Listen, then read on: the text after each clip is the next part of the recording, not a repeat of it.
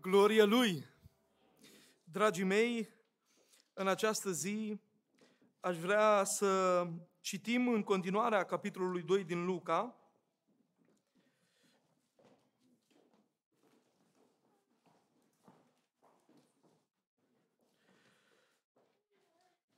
Deși nu va fi o predică expozitivă,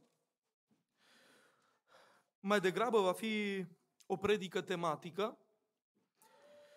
Aș vrea să citesc cuvântul acesta începând de la versetul 8 până la versetul 20, cuvânt al Domnului care spune în felul următor. În ținutul acela erau niște păstori care stăteau afară în câmp și făceau de strajă noaptea împrejurul turmei lor. Și iată că un înger al Domnului s-a înfățișat înaintea lor și slava Domnului a strălucit împrejurul lor. Ei s-au înfricoșat foarte tare, dar îngerul i-a zis, nu vă temeți căci vă aduc o veste bună, care va fi o mare bucurie pentru tot norodul, nu însă și pentru Irod. Astăzi în cetatea lui David vi s-a născut un mântuitor care este Hristos Domnul. Iată semnul după care îl veți cunoaște. Veți găsi un prunc înfășat în scutece și culcat într-o iesle. Și deodată împreună cu îngerul s-a unit o mulțime de oaste cerească lăudând pe Dumnezeu și zicând Slavă lui Dumnezeu în locurile prea înalte și pace pe pământ între oamenii plăcuți lui. Ce ziceți? Putem să ne unim și noi în seara asta? Dacă îngerii din cerul s-au unit și au cântat într-un refren la adresa Mântuitorului Hristos, reușim și noi să ne unim.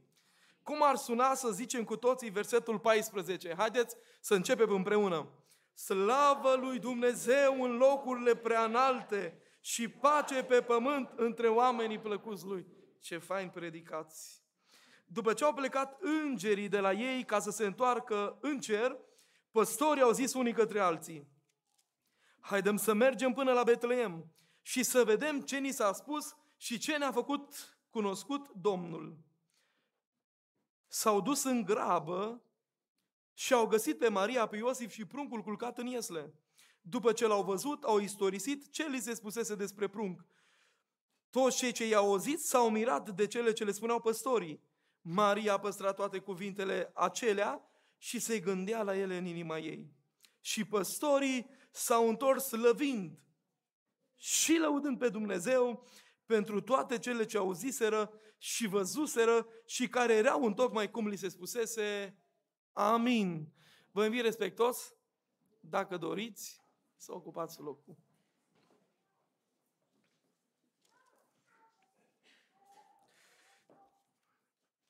Unul din poeții noștri creștini români, mai puțin cunoscuți,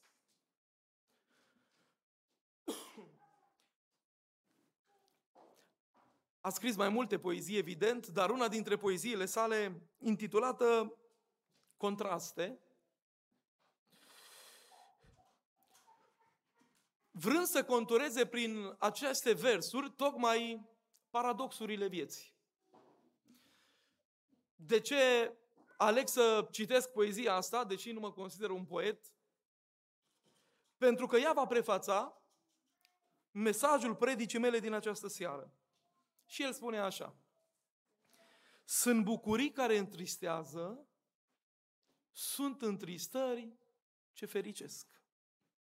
Sunt zile fără de lumină și nopți adânci ce strălucesc. Sunt adevăruri ce doboară și sunt minciuni care ridică. Sunt împărați atotputernici ce însă tremură de frică. Sunt vieți ce au strălucit în viață, dar când s-au stins, parcă n-au fost. Palate care nu pot ține cât o cocioabă adăpost. Sunt oameni albe din afară, dar negri în adâncul lor. Și negri în afară negri, dar în ei de un alb strălucitor. Sunt dulciuri ce amărăsc ca fierea, dar și amaruri ce îndulcesc. Sunt nedreptăți care îndreaptă dreptăți care ne dreptățesc. Sunt multe contradicții, multe. Sunt turi adânci ce nasc iubiri, sunt suferinți și aduc lumină și fericiri, nefericiri. Acestea erau versurile acestui poet prin care a vrut să descrie tocmai paradoxurile vieții. Predica mea din această seară, după cum v-am făcut și promisiunea și ca un pocăit ce vreau să fiu până la capăt, mi-a dat Dumnezeu harul să mă țin de cuvânt. pentru că în această zi aș vrea să vă împărtășesc un mesaj pe care l-am intitulat Paradoxuri de Crăciun. Permiteți-mi să fac această subliniere de ordin terminologic. Atunci când noi folosim cuvântul Crăciun, e clar că nu referim la Moș Crăciun, ci ne referim mai cu seamă la sărbătoarea aceasta. Sigur că din punct de vedere al etimologiei cuvântului Crăciun, au fost foarte multe discuții contradictorii care n-au făcut altceva decât să nască alte controverse, nu să se ajungă la concluzii plauzibile și cu totul clare și edificatoare. Ce vreau să spun prin asta? Vreau să spun faptul că unii au spus că termenul Crăciun vine de la o rădăcină a cuvântului latinesc creatio, alții au spus calatio. Însă, realitatea este că noi nu știm exact obârșia cuvântului Crăciun. Însă, cred că rolul nostru ca predicator, ca slujitori ai cuvântului lui Dumnezeu, este să încercăm să ajutăm mulțimea, oamenii, mai ales pe cei care nu sunt atât de inițiați în cele ale Scripturii, să înțeleagă că de fapt nu e vorba nici de Moș Gerilă, nici de Moș Nicolae, nici de Moș Crăciun. Este vorba despre nașterea Domnului Isus Hristos în lume. Fapt pentru care uneori, poate cu bună justificare, se poate evita termenul Crăciun. Însă, pentru că orice limbă, inclusiv limba română, are o dinamică, o etnogeneză și o evoluție.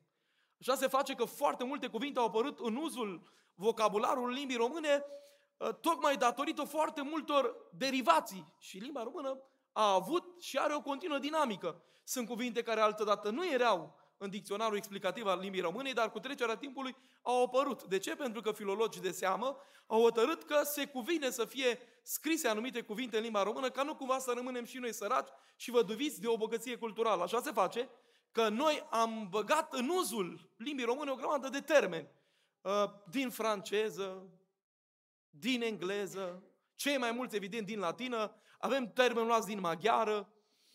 De aceea, dragii mei, actualmente, cuvântul Crăciun, potrivit actualului dicționar explicativ al limbii române, face referire nu la Moș Crăciun, nu la Moș Gerilă și la sărbătoarea nașterii Mântuitorului Hristos. Însă, nu vreau să fiu în această seară nici extrem de suspicios, bănuitor sau pesimist cu privire la uh, dinamica și complexitatea vieții și a termenilor, care se schimbă uneori de la zi la alta, vreau totuși să afirm că simt așa un iz extrem de perfid al celui rău, prin care vrea de fapt să redefinească termenii. Diavolul din totdeauna a știut că una dintre metodele prin care poate să îndepărteze pe oamenii de adevăr este să se redefinească termenii. Încă din grădina Edenului. Oare a zis Dumnezeu? Și a apărut ideea de redefinire a termenilor.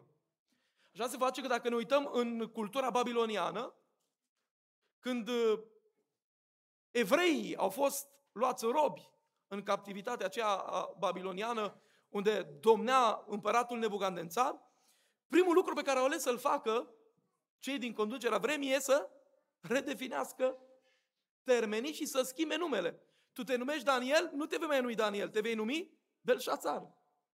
Tu te numești Hanania, Mișael și Azaria, care erau nume evreiești, a cărei semnificație era una profund spirituală. Și vă veți numi cum? Shadrach, Meșac și Abednego. Și iată că această metodologie de lucru a fost maniera prin care diavolul a vrut de fapt să-i deconecteze pe oameni de la marile adevăruri ale lui Dumnezeu, de așa manieră încât omul să uite de Dumnezeu. Să nu credeți că în zilele noastre diavolul a obosit să mai facă treaba asta. Și mereu va încerca să pună în fața noastră orice altceva, mai puțin realitatea nașterii lui Hristos, a măreției lui Hristos și a slavei care îi se cuvine. Și spun și eu în această zi, de sărbătoarea nașterii sale, glorificat să fie Domnul. Mai fac încă o subliniere, tot de ordin tehnic, și apoi intru propriu zis în substanța predicii, cu privire la timpul în care s-a născut Domnul Isus Hristos, există o profundă ceață. Și vă spune unul care a studiat foarte mult problematica asta, încercând să vadă exact care este obârșia sau timpul nașterii Domnului Isus Hristos și obârșia acestei sărbători. Ce am găsit eu, nu știu ce ați găsit dumneavoastră, că Aurelian, în anul 274 după Hristos, când de fapt a inaugurat sărbătoarea luminii, pentru că sosisul de iarnă face referire la faptul că lumina a biruit întunericul în 25 decembrie și, într-un fel sau altul, Imperiul Roman, lumea de pretutindeni din vremea de atunci, a început să sărbătorească ideea luminii. Mai târziu, odată cu încreștinarea Romei, prin edictul de la Milano din anul 313 pe care l-a dat Constantin cel Mare, a fost primul împărat creștin și mama sa Elena uh, creștină, și știți cum s-au încreștinat ei, aflați într-un timp de război, au văzut o cruce care lumina și au auzit un glas al lui Dumnezeu care a spus numai prin crucea lui Hristos veți avea biruință. Și a zis, Doamne, dacă Tu ne vei da biruință în războiul ăsta care părea de la sine pierdut, noi ne vom încreștina și ne vom întoarce la Tine. Fapt pe care uh, l-au și făcut. Dumnezeu l-a dat biruință în război, ei s-au încreștinat, au legiferat creștinismul, religia creștină devine una licită, adică legală, și la câțiva ani după aceea, ei au zis, haideți să lucrăm cu armele lor. Cum au lucrat sistemul secular și diavolul? Pe au zis, au redefinit termenii. Noi amu păstrăm sărbătoarea, de redefinim termenii. E ceva greșit în treaba de a spune că Hristos este lumina lumii? Nu! Biblia însă spune că Hristos este lumina lumii. Însuși Mântuitorul Hristos s-a autoproclamat ca fiind lumina lumii. El a spus, citiți Evanghelia după Ioan, eu sunt lumina lumii. Apoi, omul lui Dumnezeu Zaharia în cântarea sa spune, în urma căreia ne cerceta cine? Soarele nepricănirii. Deci, iată că Biblia abundă în metafore care vorbesc despre Hristos ca reprezentantul luminii care generează și lumină și căldură. Și prin urmare au zis ei, vom lucra cu armele lor. Și dacă păgânii de pretutindeni, sau iertați-mă dacă vă deranjează terminologia păgânii, voi zice precreștinii. Dacă ei sărbătoreau sărbătoarea luminii, noi, exact în ziua în care ei sărbătoreau sărbătoarea luminii, ca un act de combatere a felului păcătos de a, a celebra, noi vom celebra nașterea Mântuitorului Hristos. Dar, din punct de vedere biblic și istoric, nu avem niciodată cu privire la timpul nașterii Mântuitorului Hristos. Cu privire la nașterea Mântuitorului Hristos, sunt foarte multe evidențe istorice și biblice, n-am de gând să vi le citesc pe toate, care însemna să facem revelionul tot aici, dar vreau să vă spun în seara asta, stimați creștini, faptul că timpul nașterii este unul controversat. Unii au spus s-a născut în aprilie. Alții s-au născut, au zis, s-au născut undeva într-o toamnă târzie. Și sigur, alții au spus că posibil în luna decembrie. Nici nu vreau să împărtășesc vreun punct de vedere pe care eu l-am cu privire la asta. Cert este însă că a celebra nașterea Mântuitorului Hristos este un exercițiu de normalitate pentru orice credincios care nu vrea să fure sărbătoarea din sufletul acelora care vor să-L slăvească pe Dumnezeul cel mare și sfânt. Așa că, indiferent de timpul și de cadru în care Hristos s-a născut, noi suntem chemați să celebrăm și să lăudăm pe Dumnezeu. De aceea, dragii mei, noi nu sărbătorim lumina, noi nu sărbătorim o garderobă nouă, nici o mâncare mai copioasă și mai bună și îl celebrăm pe Domnul Isus Hristos. Și bine ar fi acesta să fie un exercițiu de fiecare zi. Dumnezeu să ne ajute. Dar mai cu seamă, în aceste zile, când creștinătatea aproape de pretutindeni celebrează nașterea Mântuitorului Hristos, cei care în mod special uh, sărbătoresc după calendarul gregorian, fiindcă sunt și alții de rit vechi care sărbătoresc după calendarul iulian, și se face că dacă vreți să sărbătoriți nașterea Mântuitorului Hristos de două ori, fugiți prin Maramureș, unde sunt și astăzi biserici, care sărbătoresc nașterea Domnului pe 7 ianuarie. Pentru că ei încă țin evidențele sărbătorii după calendarul iulian. Și când s-a făcut trecerea de la cel iulian la cel gregorian, sigur că au apărut niște modificări. În fine, nu suntem totul la o lecție de istorie, nici măcar religioasă, suntem la un timp de predică și m-am văzut nevoit să fac aceste sublinieri de ordin tehnic, că acum să vorbim despre șapte paradoxuri pe care eu le-am găsit în preajma sărbătorii nașterii Mântuitorului Hristos și în narațiunile Scripturii care vorbesc despre nașterea Mântuitorului Hristos.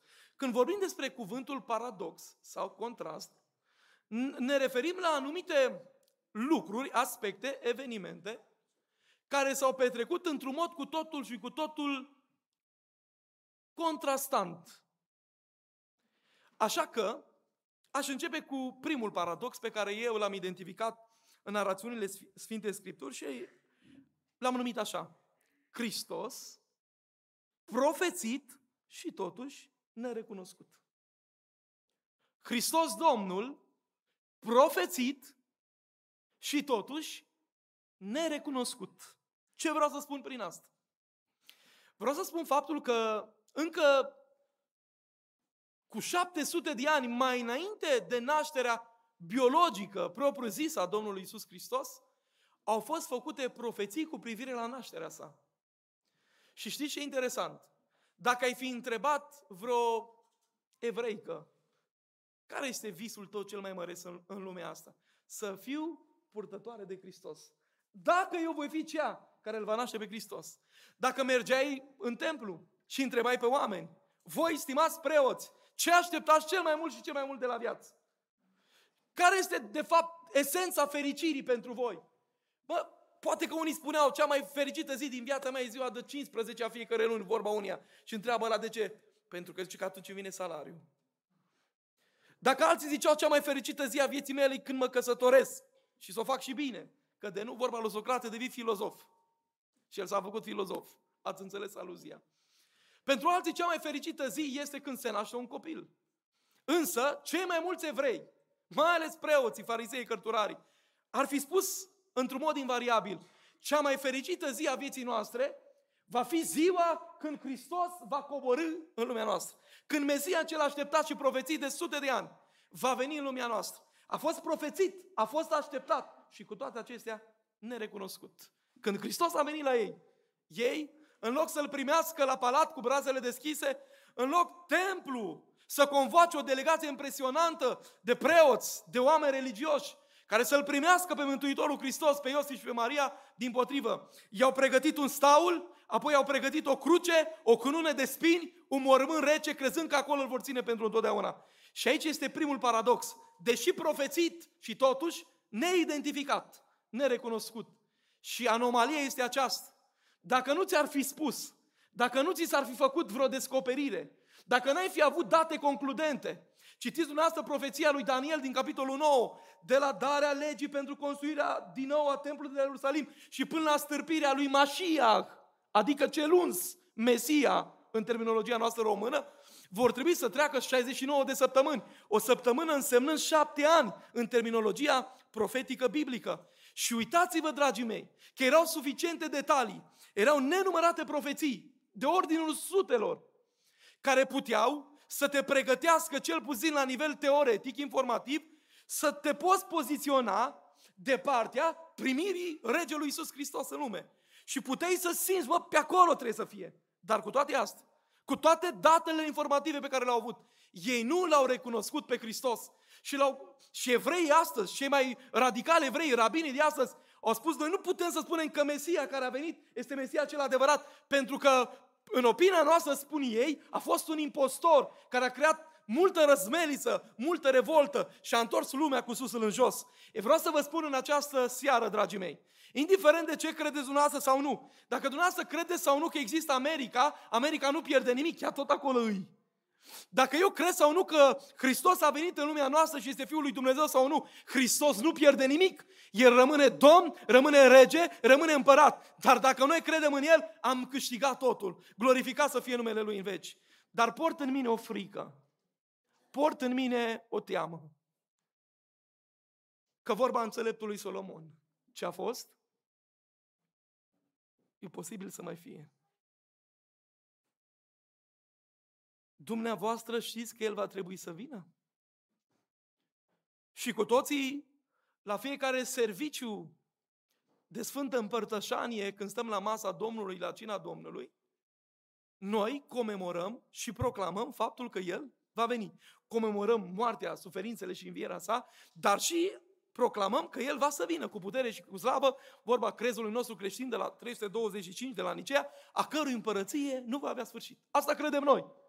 Și biserica din toate timpurile a avut un simplu răspuns. Maranata! Vino, Doamne Iisuse!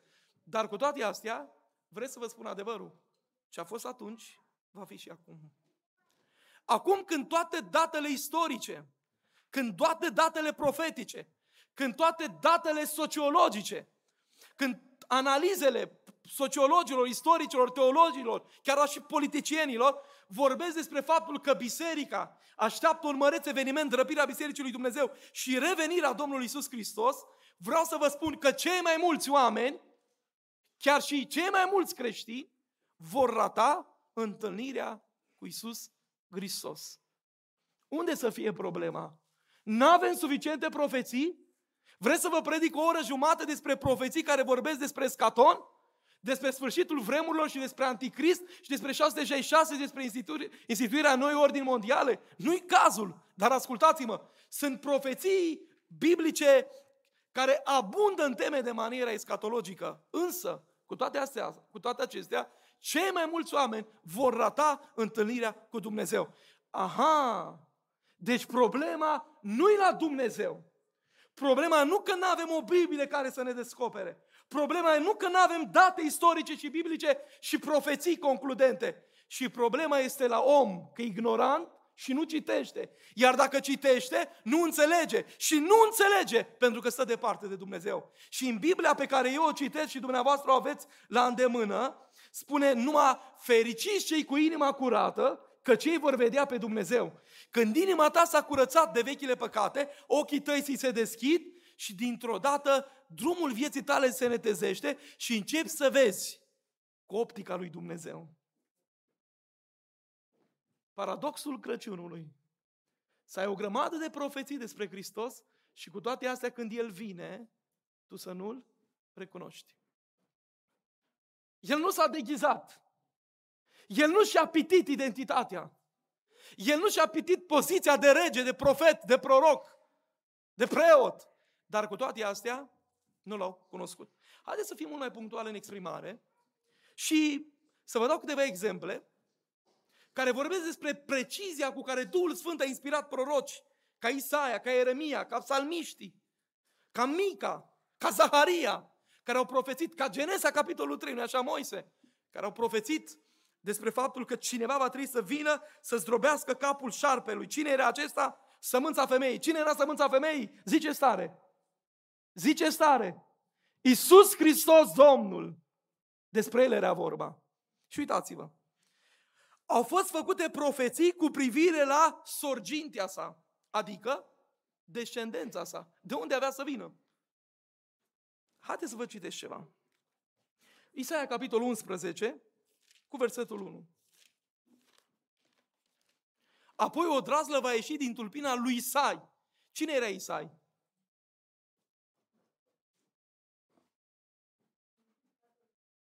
N-ați dormit azi noapte. Cine era Isai? Tata lui David. Și cine era David? Al doilea rege al, imper, al poporului Dumnezeu Israel. Prima a fost Saul, apoi sigur David. E, dragii mei, Biblia a făcut referiri profetice cu privire la descendența Domnului Iisus Hristos. De unde avea să vină? Că vine din rădăcina lui David. De aceea Bartimeu striga Iisuse, fiul lui David, ai milă de mine. Deci fiul lui David este o expresie a faptului că îi se recunoaște originea sa, genealogia sa. Și Matei, capitolul 1, se ocupă în mod special să vorbească despre genealogia prin care Iisus Hristos a venit. Uimitor. Aveam profeții cu privire la seminția și genealogia lui Isus. Bă, orice predicator și creștin și evreu atent se uita la rădăcină. Bă, pe ce linie genealogică a venit acest prunc? A avut profeții cu privire la modul nașterii prin fecioară, se spusese. Trei. A avut profeție cu privire la locul nașterii Betlemul din Iudea. Uitați-vă că preoții când au fost interpelați de către păgânii magi, știți ce au zis ei? În Betlemul din Iudea.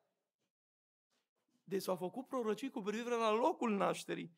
Și putea să nu, nu să se mai intereseze, că deja știau. Să meargă, domnule, șapte kilometri să vadă, verificând dacă e adevărat sau nu.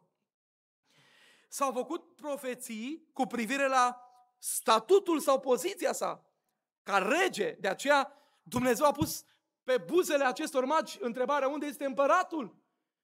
N-a zis unde este pruncul care s-a născut, unde este împăratul. Fiindcă acolo se demasca ce? Poziția regală a Domnului Isus Hristos. Apoi s-a făcut referiri cu privire la faptul că el era profet, va ridica, zicea Moise, un proroc ca mine, de el să ascultați. Și Moise, care era cel mai reprezentativ proroc și lider al uh, evreilor din vremea de atunci, a zis Moise, va ridica Dumnezeu un proroc ca mine. Deci iată că se știa poziția Domnului Iisus Hristos. Identitatea sa, nu doar rege, nu doar profet și preot, după rânduiala lui Melchisedec. Dragii mei, s-au făcut prorocii nu doar cu privire la poziția sa regală de profet și de preot, s-au făcut referiri cu privire la genul pe care avea să-l aibă Domnul Iisus Hristos. Că trebuie să fie băiat. Și s-au făcut prorocii și referiri și cu privire la misiunea sa. Pentru că El nu va frânge o trestie frântă. El va provodi Evanghelia săracilor, va da eliberare celor legați de diavolul, celor apăsați, va vindeca pe leproși, pe ologi, pe surți. Și toate aceste minuni s-au întâmplat S-au făcut referiri concludente, punctuale, cu privire la lucrarea și misiunea Domnului Isus Hristos. Și cu toate astea, ei nu l-au recunoscut. De ce oare? Și a zice eu aici că ar fi poate, să zicem, trei cauze, între ghilimele, obiective, care au dus în punctul să nu îl recunoască pe Hristos ca Mesia, ca salvator al lumii întregi. A zice că ar fi o primă potențială problemă întârzierea împlinirii prorociilor. Adică trecută 700 de ani de la prorociile lui Isaia și până la nașterea biologică a Mântuitorului Hristos. Și uneori am observat că noi oamenii nu putem să identificăm și să recunoaștem voia lui Dumnezeu tocmai datorită sau din cauză, în funcție de situație, că prorocia în materializarea ei întârzie. Adică întârzie să se împlinească. Și pentru că timpul e târziu, tardiv în accepțiunea noastră, niciodată în accepțiunea lui Dumnezeu, unii dintre noi putem să spunem, n-a fost lucrarea de la Domnul. Nu-i voia lui Dumnezeu asta. Și ei, pentru că asistăm la o întârziere, iată că aceasta să fi fost prima potențială barieră. Domne, a trecut prea mult timp, s-a șterut uitarea, e o sincopă prea mare de la prorocie și până la materializarea ei și puteau, din cauza acestei întârzieri, să invoce necredința lor. Dragii mei, nu la fel o să se găsească categorii de oameni care în așteptarea revenirii lui Isus Hristos nu vor cădea sub incidența acestui mod de gândire lacunar și defectuos? Păi, de câtă vreme să zice că Isus Hristos are să vină? Și zice Sfântul Apostol Petru, Dumnezeu, fiind preventivă Biblia, nu întârzie în împlinirea făgăduințelor Lui, cum cred cei mai mulți, dar cu toate acestea are ce? Zice stare, ce n-avem noi?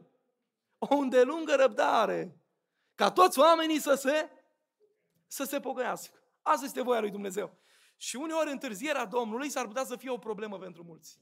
Și acum eu zice, Dumnezeu să ne dea răbdare. Și Dumnezeu să ne dea putere să credem pe Dumnezeu pe cuvânt.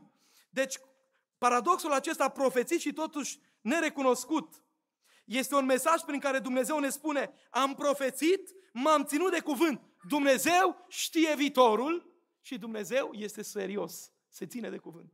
E o veste bună. Deci pentru mine nașterea Mântuitorului Hristos este un mesaj al faptului că Hristos este serios. Dumnezeu își împlinește promisiunile sale și se ține de cuvânt. Și dacă în dreptul dumneata Dumnezeu a făcut promisiuni, ascultă-mă, El se ține de cuvânt. Și a făcut o promisiune pentru toți, că va veni în curând. Și eu cred că Dumnezeu se ține de cuvânt. O altă problemă pentru care cred că Exista riscul să nu descifreze nașterea acestui Mântuitor, a zice că împrejurările ciudate, neînțelese, în care Hristos a ales să se nască, a fost pentru ei un punct uh, deficitar de înțelegere. De ce spun asta? Păi dacă e rege, trebuie să se nască la palat. Păi dacă e preot, să se nască în templu și toți doctorii în teologie trebuie să recunoască treaba asta și să valideze treaba asta. Dar, dragii mei, vreau să vă spun că uneori noi putem cădea sub incidența neascultării și a necredinței în Dumnezeu pentru că împrejurările vieții nu sunt potrivite cu felul nostru de gândire. Staul, Iezle, păstori, păgâni ca magii, păi ăștia să recunoască pe Hristos, ce legitimitate juridică și spirituală au ăștia. Dumneavoastră știți cum erau evrei în religia lor?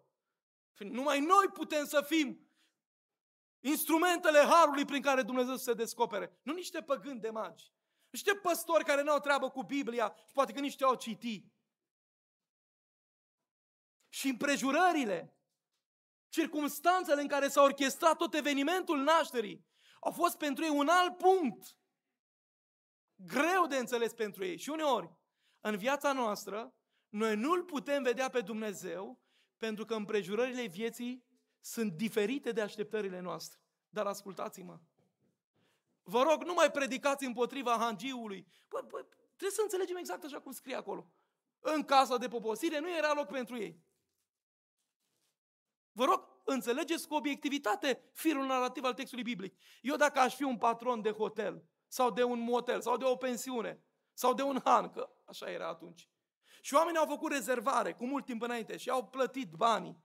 Și ar veni Dan, nu Dan, te iau aici că ești în fața mea. Și vine Dan și zice, știi că noi ne cunoaștem, Timotei, de ceva vreme. Bă, zic, ne cunoaștem și chiar e o treabă bună asta. Și zice el, uite, fă și mie loc, uite, vreau să mă duc două zile la munte cu și știu că tu ai o pensiune. Bă, n-am o pensiune, vă rog să nu înțelegeți. Ce crezi că, în fine, era să deconspir ceva pe aici. Nu am o pensiune, dar am dat un exemplu ipotetic. Și dacă Dan, în virtutea relației mele de prietenie cu el, sau de cunoaștere, să vină să spună, te rog, fă un loc. Ce ați așteptat dumneavoastră de la mine? Dumneavoastră ați așteptat de la mine să mă duc să-l scot pe omul ăla care a plătit și zic, măi omule bun, nu știu cine ești matale, mi-ai plătit, ai făcut rezervare cu mult timp înainte, ia, ești tu acum că eu o cameră cu pat matrimonial vreau să-i dau lui Dan. Ca așa vreau eu. Cum vi se pare gestul ăsta? Un gest reprobabil. De ce? Pentru că eu am sfidat niște legi morale. Omul și-a făcut rezervare din timp, omul a plătit, și uitați-vă, dragii mei, că exact așa s-a întâmplat și acolo. Ce putea să facă acest hangiu? Să-i dea pe oameni afară și să-L primească pe Hristos? Dar cine era Hristos? El nu știa că pruncul acela era Hristos. Și chiar dacă ar fi fost Hristos și să fi vrut angiu, nu voia Hristos să-i dea pe alții la o parte ca să intre el. Că el nu încalcă legile morale. Noi câteodată putem, bă, intrăm pe ușa din toți în virtutea banilor, poziției sociale, a influenței pe care o avem. Dumnezeu nu validează niciodată modul ăsta defectuos de a lucra. O mărire lui Dumnezeu pentru sfințenia și dreptatea sa. Împrejurările vieții pot să fie o piedică pentru noi. Și în sfârșit, împotrivirile mulțimii a oficialităților a fost al treilea obstacol care a făcut pe ei să nu-L identifice pe Hristos. Era prea multă împotrivire. Că vorba aia, spiritul gregar, adică spiritul de turnă, funcționează. Mă, tu cum crezi? Și pentru că 80% cred așa, credem și noi la fel. Dar nu întotdeauna faptul că sunt mulți au și dreptate. Știți, de obicei, cu cât sunt mai mulți care susțin o chestie, pare să fie adevărat. Sau, zicem noi uneori, pe principiu cine strigă mai tare întotdeauna are dreptate. Nu decibelii și nu mulțimea celor ce susțin un punct de vedere ă, dă legitimitatea acelui punct de vedere, ci adevărul care trebuie apărat. De aceea, dragii mei, întârzierea împlinirii prorociilor, împrejurările ciudate în care Hristos a născut, dar și împotrivirile oficialităților, au constituit trei mari obstacole care i-au pus în punctul în care să se întrebe, El este sau nu este? Și mai fac un popas și zic, nu tot la fel se întâmplă și acum în preajma revenirii Domnului Isus Hristos? Câtă împotrivire este? Păi când de la Bruxelles ni se spune să nu mai spune Merry Christmas pentru că ne rădăcină cuvântul Christ, care înseamnă Hristos și să fim ca japonezii doar Merry Xmas sau Happy Season, să ai așa un sezon fericit, nu vi se pare că mie îmi suna împotrivire din partea oficialităților? Ca nu cumva să deranjăm cultura musulmană, cultura atee sau agnostică? E, toate aceste mișcări sunt de fapt trenduri prin care se manifestă foarte multă împotrivire îndreptată împotriva ideii de Dumnezeu și de revenirea Domnului Isus Hristos. Și oamenii, unii dintre ei nu vor să-și asume credința lor public în Domnul Dumnezeu, tocmai din cauza împotrivirilor. Păi dacă eu mă întorc la Dumnezeu, știi ce, ce necazuri să am cu mama, ce necazuri să am cu tata, ce necazuri am cu cei de lângă mine. Și unii nu sunt dispuși să treacă peste împotrivirile care pot surveni. Dar, dragii mei, în această zi mă rog lui Dumnezeu să ne dea puterea să credem în El și cu credincioșie și așteptăm revenirea sa, indiferent cât de mult va întârzia. Și spun din nou, întârzia în paradigma noastră de gândire că El nu întârzie niciodată, El întotdeauna vine la timp. Indiferent cât de colorate vor fi împrejurările, faptul că ele nu sunt Ă, înfățișate și decorate potrivit cu așteptările noastre, nu înseamnă că Dumnezeu nu-și va împlini promisiunile sale. Întotdeauna binecuvântările lui Dumnezeu, sau nu întotdeauna, haideți să fiu corect 100% biblic, de cele mai multe ori, binecuvântările pe care Dumnezeu vrea să le manifeste în dreptul nostru, nu sunt împachetate cum ne-am dorit noi să fie. Știți povestea cu acel copil care terminase facultatea și a dorit de la taică o mașină, avea și potențial financiar taică su, și tată, vreau ca la finalul facultății, când susțin licența, să vii să-mi dai mașina mult dorită. Și după ce el a absolvit, a graduat, a fost felicitat și a susținut lucrarea de licență, taică la final a venit la el cu un cadou. El dezamăgit a zis, bă, vine cu un cadou la mine. Era un cadou, o carte acolo. Și că s-a uitat la cadou ăla a zis, mă așteptam să văd o mașină așa cum i-am dorit-o. Supărat a fost din momentul ăla, a zis, tată, tu cu lumea ta, eu cu lumea mea, a plecat și n-am mai vrut să audă de el. Au trecut ani, au auzit că taică s a murit și când se întoarce să îi facă totul slujba de mormântare, că măcar o țără de morală mai avea în el, s-a dus și a găsit cartea aceea, a deschis-o și acolo era o factură în care spunea tata ți-a uh, achiziționat mașina, tu trebuie doar să te duci să o ridici. An de zile a suferit pe degeaba. Și știi de ce a refuzat marele cadou așteptat de zeci de ani de zile? Pentru faptul că el, cadoul, n-a fost împachetat așa cum a vrut el să fie.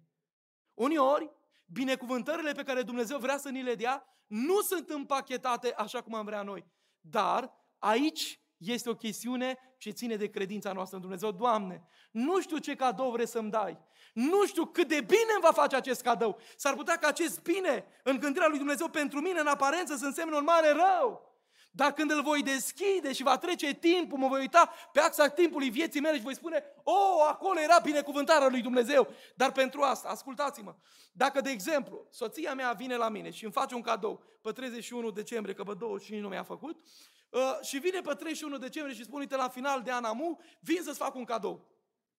Și e un cadou împachetat, eu nu știu ce e în el. Și vine fratele Petrică și zice, Timotei, știi ce acolo? ce E o bombă. Să nu o deschizi că o să mori. Bă, cine credeți că o să cred? Pe soția mea sau pe fratele Petric? Pe soția mea. O cunosc foarte bine. Și în virtutea relației mele de încredere cu ea, știu că e cadoul pe care ea mi-l oferă mie nu îmi va face rău. Știu că mă iubește. Știu că ține la mine. Știu că îi pasă de mine. Și atunci cadoul nu va face rău, întotdeauna va face bine. Ok, acum. Mesajul meu este acesta. Chiar dacă împrejurările nu sunt cum am vrea noi, decorate, să credem în Dumnezeu în baza relației noastre de încredere cu El. Noi credem în providența Lui, chiar dacă nu înțelegem, pentru că El niciodată nu ne vrea răul și numai binele. Vorba lui Iosif, voi v-ați gândit negreșit să-mi faceți un mare rău. Dar Dumnezeu a schimbat tot răul în bine. Aceasta se numește voia lui Dumnezeu providențială. Glorificat să fie El în veci. Vedeți că am chef de predică. Mm, acum, haideți ca să, să totuși să scurtez predica mea. Mi-aduc aminte, cu ani în urmă, undeva într-o zonă a Americii, o femeie s-a îmbolnăvit, avea un copilaj de vreo 6-7 anișori E și pur și simplu s-a dus să facă niște investigații la, la medic. În urma investigațiilor medicale, medicii au constatat că are leucemie și a spus lui taică su fi gata că va muri. Așa s-a și întâmplat. La două, trei luni de zile, de la diagnosticul medicilor, uh, mama a murit și a plecat în veșnicie. A fost un prilej de mare durere. Până să moară, aflând diagnosticul, el a încercat să o plimbe prin cele mai frumoase locuri, să-i cumpere cele mai frumoase haine, cele mai faine și dorite genți. Bă, dar nimic nu mai avea farmec. Că atunci când ai o durere și știi că mâine s-ar putea să fii la 2 metri sub pământ, nimic nu-ți mai dă fericire. Los Angeles, Champs-Élysées, branduri mari, mâncăruri copioase, sindrofii importante, nimic nu-ți mai dă fericire. E și vreau să vă spun că atunci când era pe alea cimitirului, să stea acolo alături de taică uitând acest prunc de 6-7 anișori, la momentul în care gropare aproape fără inimă puneau bucată de pământ cu bucată de pământ peste ființa cea mai dragă pe care o avea, peste mama lui și soția bărbatului. Taică su ca un ultim gest de disperare l-a prins la piept pe micuțul pe care l-avea, singurul care mai rămăsese, și a spus așa, iubitul lui tati, promit că am să fiu alături de tine toată viața mea. Să-ți fiu și tată și mamă. Și în cele mai grele momente ale vieții tale să rămân alături de tine. Pruncul l-a ținut în brațe și plângea în hote, încercând să-și găsească liniștirea în brațele tatălui. A trecut timpul, că viața nu are vreme cu nimeni dintre noi, și la câteva luni după perioada aceasta, în zona aceea Americii, în anul 1988, a fost un cutremur, fapt ce a condus la căderea foarte multor clădiri, școli, instituții, edificii. Și în momentul acela tatăl se afla la serviciu, iar copilul se afla la școală. Disperat a plecat de la serviciu, ca și mulți alți părinți, să vadă dacă în urma cu tremurului școala unde pruncul învăța s-a dărâmat și copilul lui, singura iubire pe care o mai avea pe pământ, a rămas în viață. Și în momentul în care a alergat cu sufletul la gură, disperat, călcând în picioare pe oameni și spunea, lăsați-mă să ajung la școala unde învață copilul meu, a ajuns și era să stea inima în loc. Efectiv, clădirea era dărâmată, bucată cu bucată. A căzut atunci prăbușit pe genunchi și a zis, Doamne, de ce ai făcut treaba asta? Sincă îmi pierd mintea din loc. Și vreau să vă spun că acest copil, acest tată, a început să caute prin plăcile de beton, prin dărâmături, prin tot ce a găsit acolo. A venit uh, uh, smurdu, a venit salvarea, a căutat uh, prin plăcile de beton să vadă dacă mai poate găsi suflete. Câteva a găsit acolo uh, care se zbăteau între viață și moarte, până le-a dus la viață, dar cele mai multe uh, suflete au murit acolo. Profesori, dascăl, director și copii. După 2, 3, 4, 5 ore de căutare, văzând că nu mai găsesc suflete, ei au plecat. S-au dus în misiune altor locuri în speranța că vor salva alte suflete.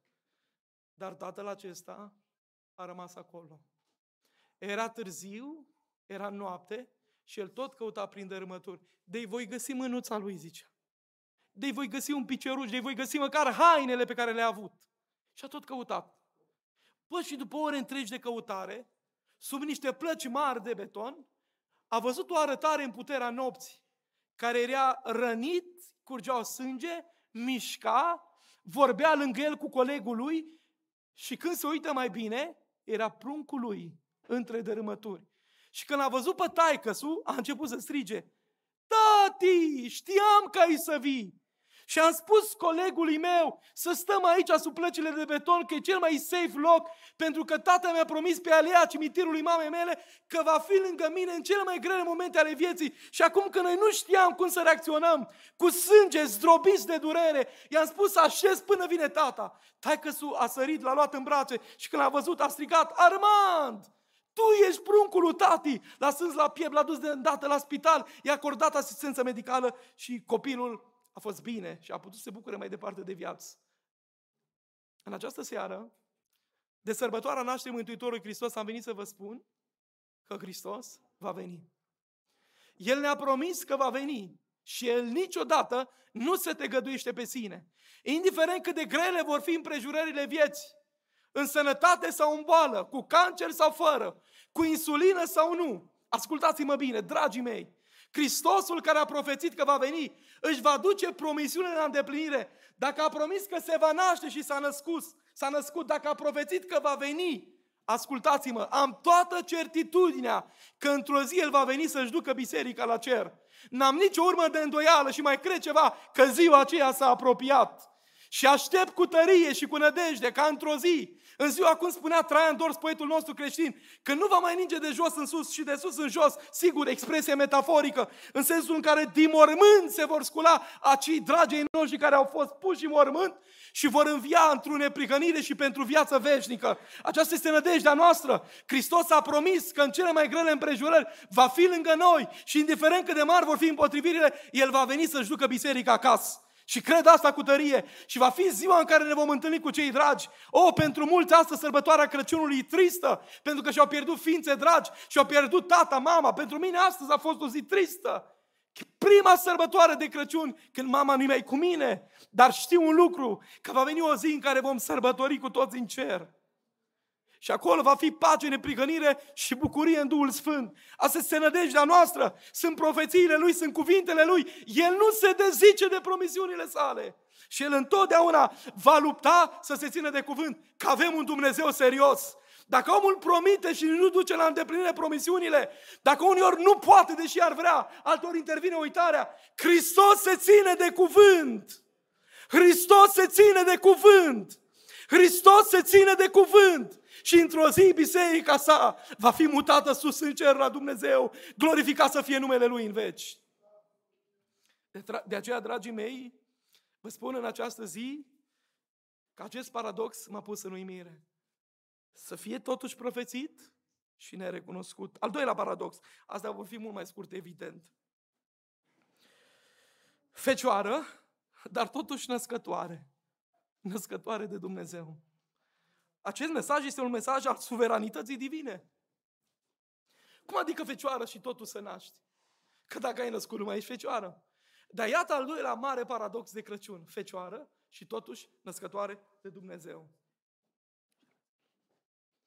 Dragii mei, paradoxul acesta vrea să releve, de fapt, mulțumesc frumos, tocmai suveranitatea lui Dumnezeu în istorie.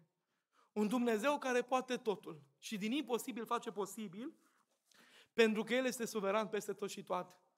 Ar putea cineva vreo minte să-mi explice cum o fecioară să poată naște fără o relație? Nu avem nicio explicație logică, dar vreau să vă spun că Dumnezeu este suveran peste tot și toate.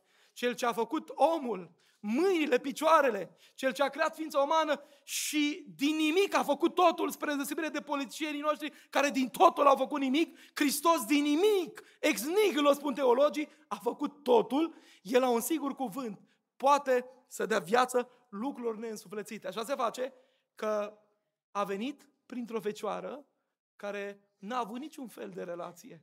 Dar cu toate astea, asta îmi spune mie că da, Dumnezeu este suveran. Mă laud cu un așa Dumnezeu.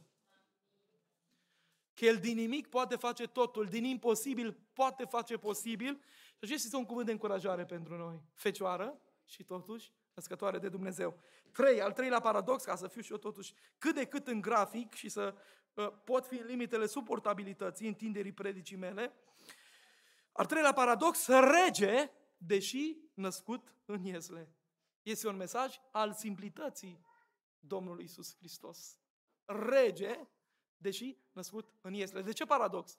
Pentru că, potrivit legii naturale a lucrurilor, un rege trebuia să nască la palat. Și acesta este un alt paradox. Deși era rege, a ales să se nască într-o iesle. De ce? Ca să ne transmită nou un mesaj al simplității.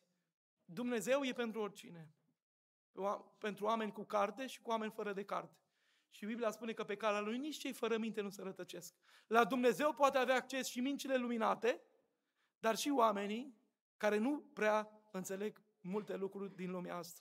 Și cu toate astea, Dumnezeu e și pentru magi și oameni savanți, e și pentru păstori și oameni simpli. Dumnezeu n-a făcut diferențe niciodată. Dumnezeu este un Dumnezeu accesibil oricărui muritor care în mod sincer vrea să vină la El. Slăvit să fie Dumnezeu!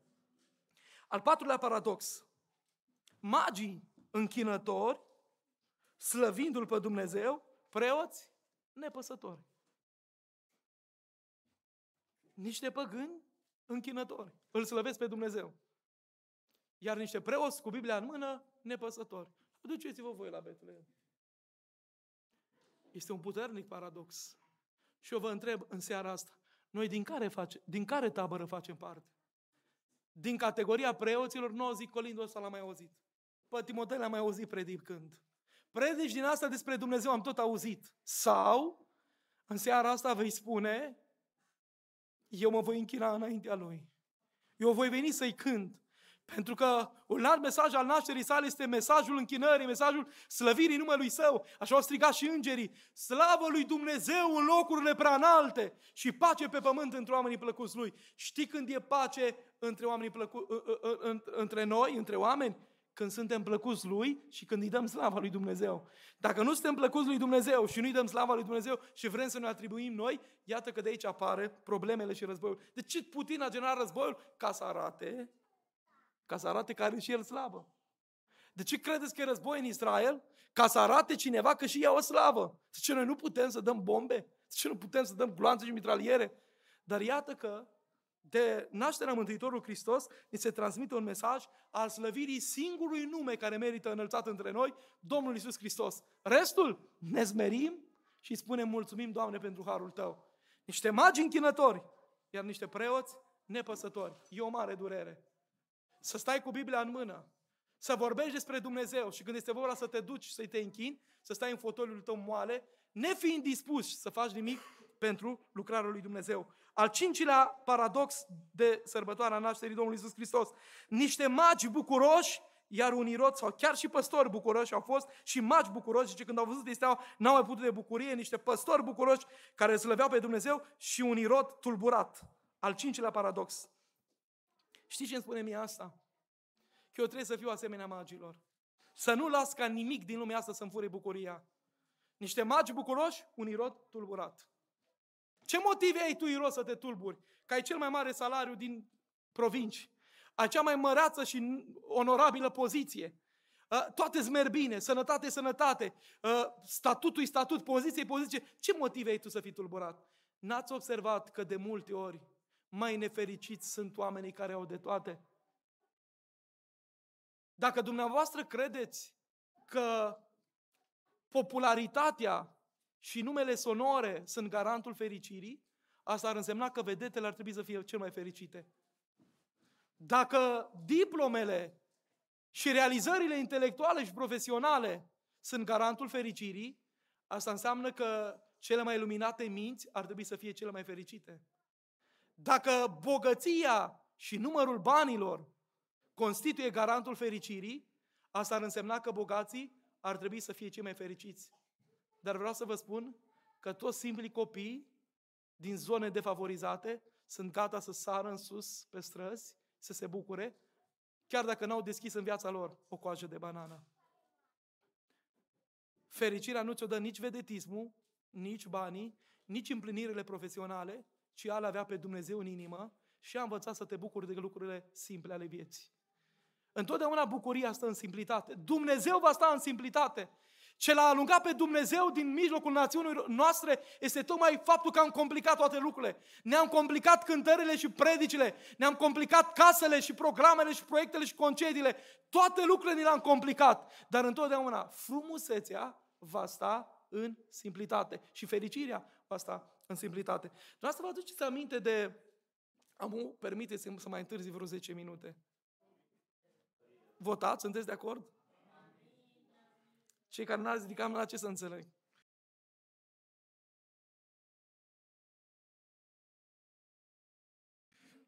Vreau să vă citesc acum că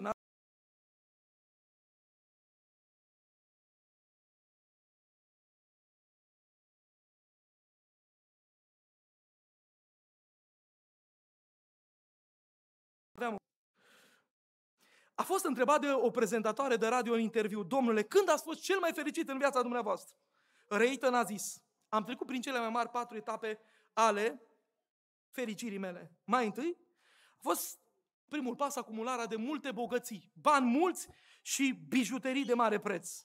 Și zice, mi-am dat seama că acestea nu mi-au dat fericirea pe care mi-o doream. A urmat a doua etapă, când am cumpărat obiecte de mare preț și am încercat să investesc în ele. Și mi-am dat seama că strălucirea acestui lucru este temporară, iar odată cu pieirea lor pierde și bucuria mea. A urmat a treia etapă, zice el, etapa proiectelor mari. Am zis investiții, dau la oameni de muncă, gândesc vizionar să dezvolt un oraș, o țară, o lume. Am avut 95% din rezervele de petrol din India și Africa. Am deținut cea mai mare fabrică de oțel din India și Asia. Dar nici atunci, zice el, nu am atins fericirea pe care mi-am imaginat-o. Și ce? A patra etapă a fericirii mele. A fost momentul când prietenul meu cel mai bun mi-a cerut ca într-o zi să cumpăr 200 de scaune cu rotile pentru copii cu dizabilități. Și el a susținut mult și tare să mă duc eu să predau scaunele cu rotile cu mâna mea. Și m-am dus. Am împărțit cele 200 de scaune cu rotile pentru copiii cu dizabilități și la un moment dat, când am început să împart acestea, un copil s-a prins de piciorul meu și a zis așa, stai puțin să mă uit la fața ta. Și la care el zice, mai vrei să te ajut cu ceva? Probabil că se aștepta să mai fie vreo cerință. Și el a zis, nu. Vreau că atunci când voi pleca în cer și ne vom întâlni acolo, să știu exact chipul celui care s-a milostivit de mine. El zice, în momentul ăla am simțit cea mai mare fericire din viața mea. Când am putut să văd copiii ăia în cărăcioare cu rotile, cum jubilau de fericire și știau să se bucure de lucrurile simple ale vieții. Și eu supărat că n-am avut luna asta un milion de euro și am avut nu știu cât, că ăla nu știu ce a făcut din nimicul acestei vieți și mi-am dat seama că fericirea întotdeauna o găsești în simplitate. Rege, dar totuși născut într-un palat. Niște magi și păstori simpli, bucuroși, dar un irod care ar fi avut toate motivele să se bucure, s-a tulburat. Dragii mei, mă rog din toată inima ca Dumnezeu să ne ajute să ne bucurăm de sărbătoarea aceasta. Și să fim ca niște copii care să ne bucurăm de lucrurile mici ale vieții, pentru că ele fac diferența în viață. Povestea un mare om de știință care a ajuns pe la NASA să lucreze și a ajuns la cel mai înalt vârf și a dat demisia la un moment dat de acolo, fiindcă a zis, am fost acolo și n-am găsit fericirea. Pentru că oamenii se mint în fiecare zi, crezând că cu cât își, își înzorzonează viața mai mult, vor dăbândi fericirea. Când fericirea e legată în mod intrinsec de Hristos Domnul, Creatorul tuturor lucrurilor văzutelor și nevăzutelor, Creatorul meu și Creatorul dumneata. Zic slăvit să fie Domnul pentru asta. Dar mai pun încă o dată acest accent. Fiți ca magii, stabili, pentru că e și un mesaj despre consecvență și stabilitate aici. Nu lăsați ca Irod să vă fure bucuria. Asta e uimitor pentru mine. Când Irod s-a tulburat, cei mai mulți oameni, norodul se tulbură și el. Ei reacționează după instinct. Ai claxonat tu, claxonează și ei. Ei tăiat tu calea, taie și ei de 100 de ori calea, ca să arate că sunt cineva. Dar mai degrabă arată că sunt ceva, ceva evident nepotrivit. Și vreau să vă spun, dragii mei, că magii ăștia au zis așa, chiar dacă Irod s-a tulburat, chiar dacă cei mai mulți s-au supărat, s-au tulburat, uite, știți ce nu știți voi? Că puteți să-mi luați casă, mașini, vorba lui, vorba, vorba lui Victor Frankl în căutarea sensului vieții. Ce n-au știut oamenii după ce am suportat patru lagăre de concentrare naziste, că ei mi-au putut lua soția, mi-au putut lua copiii, mi-au putut lua casa, mi-au putut lua averea, diplomele, banii, tot, inclusiv libertatea, dar n-au putut să-mi ia bucuria din sufletul meu și atitudinea de a fi un om bun și să cred în Dumnezeu, indiferent de circumstanțele și împrejurările vieții. Exact așa este un credincios asumat. El nu va îngădui nimănui să-i se fure bucuria. Nimic din lumea asta. De sărbătorile astea, îți cele mai multe motive să te cerți. Vin în familie, ei, ceilalți, toți, se adună rude, veri, ăla cu părerea lui, ăla cu părerea lui. Încep acolo contradicții, vă rog, nu lăsați ca lucrurile acestea să vă fure bucuria. Bucurați-vă de Hristos. Și dacă tot vă adunați și sărbătoare este un moment în care tot ne adunăm, să stăm la povești în care să vorbim despre mărăția unui Dumnezeu, care s-a milostivit de viața noastră, care ne-a purtat de grijă și ne-a onorat cu minunile sale. Glorificat să fie numele Lui în veci. De aceea, dragii mei, nu lăsa ca nimeni să-ți fure bucuria din sufletul tău. Ei pot să spune multe, dar niciodată bucuria mântuirii. Apoi, mai zic două paradoxuri și mergem într-o cântare, bine? Al șaselea. Magii îl numesc împărat, Irod îl numește prunc. Zice, zic magii, unde este împăratul de curând născut al iudeilor? Și au zis ce zice, ce zice, ce zice Irod. ce duceți-vă și dați-mi și mie de știre despre prunc. N-am zis prunc, am zis împărat. Dar Irod nu vrea niciodată ca Hristos să fie rege, pentru că însemna concurență la propriul lui scaun. Ori Irod întotdeauna și lumea fără de Dumnezeu va vrea să vadă în Dumnezeu un prunc. Pe prunc îl pui unde vrei tu. Dacă te supără noua muzic, nu-ți dau nici nimic de mâncare, nu-ți dau nicio jucărie. Amu te pun în pătuț. Dar cu împăratul nu mai poți face tu ce vrei. El îți dă legi și decrete și tu trebuie să spui să rămână, Doamne. De aceea, frații mei, acest paradox este uimitor. Magii îl numesc împărat, niște păgâni îl numesc împăratul lor. Iar niște evrei îl numesc pruncul lor. Evrei care spuneau Iagve, că noi suntem al lui Dumnezeu cel adevărat au început să facă din Hristos un prunc, să-l mute cum voiau ei, că și astăzi o grămadă de creștini pot face din Hristos pruncul lor. Nu vreau să vin la biserică, auzi, Doamne, Tu cu poruncile tale stai acolo, că am eu poruncile mele. Acum, Doamne, nu vreau să fac nicio binefacere și lasă-mă cu legile tale, că Tu ești un prunc pentru mine și eu fac ce vreau. Dacă vreau să înjur, înjur, dacă vreau să-mi bag banii la aparate, mi bag. Dacă vreau să fumez, fumez, dacă vreau să fac toate relele, toate legile tale le pun undeva la coadă și fac ce vreau cu viața mea. Când faci treaba asta, Hristos nu-i regele tău. Hristos este pruncul tău. Dar noi celebrăm în această zi faptul că s-a născut un rege. Și dacă este rege, te rog, nu-l mai trimite pe la spitale. Lasă-l pe el să te trimite pe la spitale. Că cele mai blestemate rugăciuni din bisericile penticostale sunt rugăciunile de duminică dimineață de la 9 la 10. Când ne rugăm și spunem, Doamne, du-te la sora Vasilica la spital, Doamne! Și într-o zi când v-am auzit pe unul dintre dumneavoastră rugându-vă, nu contează cine, contează ideea, Duhul Sfânt a țipat în conștiința mea și în inima mea și a zis, spuneți să nu mă mai trimită pe mine, că eu nu sunt pruncul lor, eu sunt Domnul lor și am trimis eu pe ei. Am fost în spital și m-ați vizitat. Dar că noi nu mai mergem la penitenciare, că noi nu mai mergem la spitale, că noi nu mai facem misiune, îl trimitem pe Hristos să ne amorțim glasul conștiinței puținătății credinței noastre. Dumnezeu să ne trezească în această zi.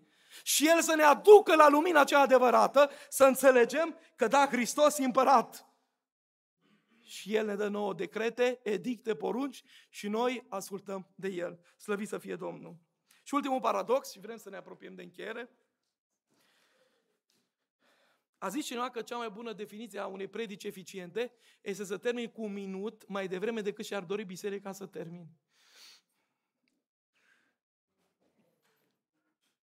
Al șaptelea paradox. Ierusalimul l-a respins, Egiptul l-a primit. Ierusalimul l-a respins, Egiptul l-a primit. Îi zice Domnul printr-un înger lui Iosif, Iosife, amu zice, du-te în Egipt, căci Ierusalimul cu Irod și cu toată tagma de oameni din coalițiile și oficialitățile vremii vor să te omoare. Și Egiptul îl primește cu brațele deschise. Ierusalim, Ierusalime, de fi cunoscut tu vremea cercetării, te-aș fi strâns, spunea Hristos, înainte să moară, la pieptul meu cum cloșca se-ar strânge ei pui, dar n-ai cunoscut vremea cercetării. A fost o vreme pentru ei. Au fost 33 de ani și 6 luni în care Hristos a umblat în chip de om printre ei. Iar regele Universului Infinitul a coborât la lumea noastră finită și a călcat în praful Palestinei și a mers printre oameni făcând bine, dând pâine celor flămânzi, dând apă celor însetați, dând vindecare celor bolnavi, dând eliberare celor captivi și legați de vicii și de păcat. Și m-aș fi așteptat ca el să recunoască. Dacă nu l-ai recunoscut după locul în care s-a născut, că ai fi vrut să fie fas și slavă, ar fi trebuit să recunoști prin predicile pline de putere pe care le avea. Ar fi trebuit să recunoști când a pus urechea celui care rămăsese fără ea, lui Malhu, robul marului preot. Ar fi trebuit să recunoști pe Hristos când veneau leproșii la el și toți oamenii vremii potrivit legii ceremoniale strigau, fugi de la noi că e molizitoare boala ta. Și el spunea, vino la mine. Se atingea de leproși și lepra nu se lipea de el, ci din potrivă, vindecarea încolța în trupurile bonlave.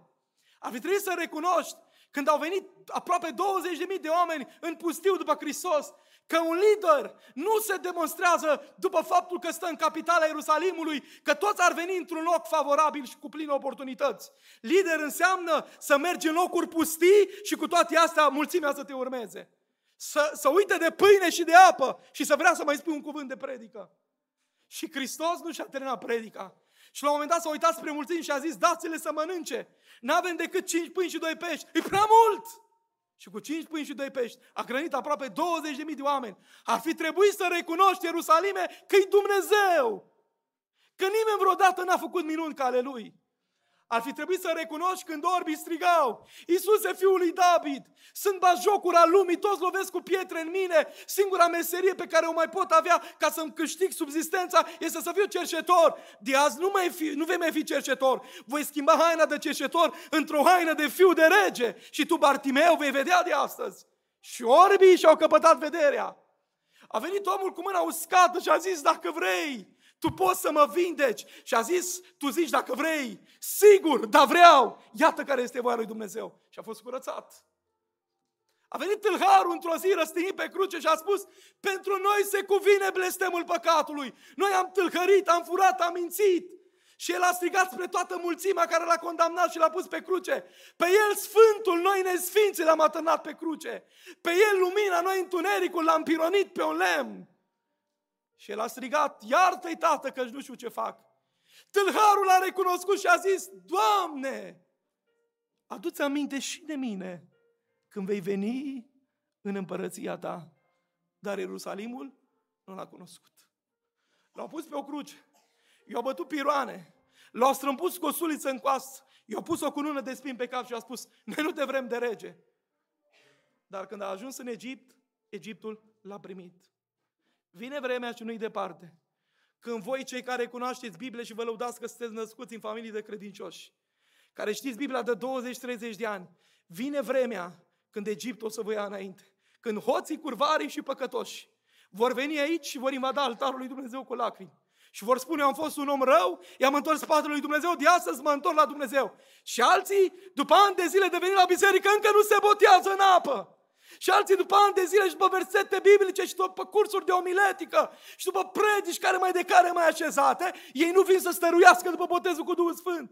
Și vin curvarii, și vin hoții, și vin interlopii, și vin oamenii din speța de jos a societății din punct de vedere moral și strigă, eu sunt păcătoasa, eu sunt păcătosul, eu sunt cel ce a greșit, eu vreau mântuirea. Și Egiptul o va lua înaintea Ierusalimului.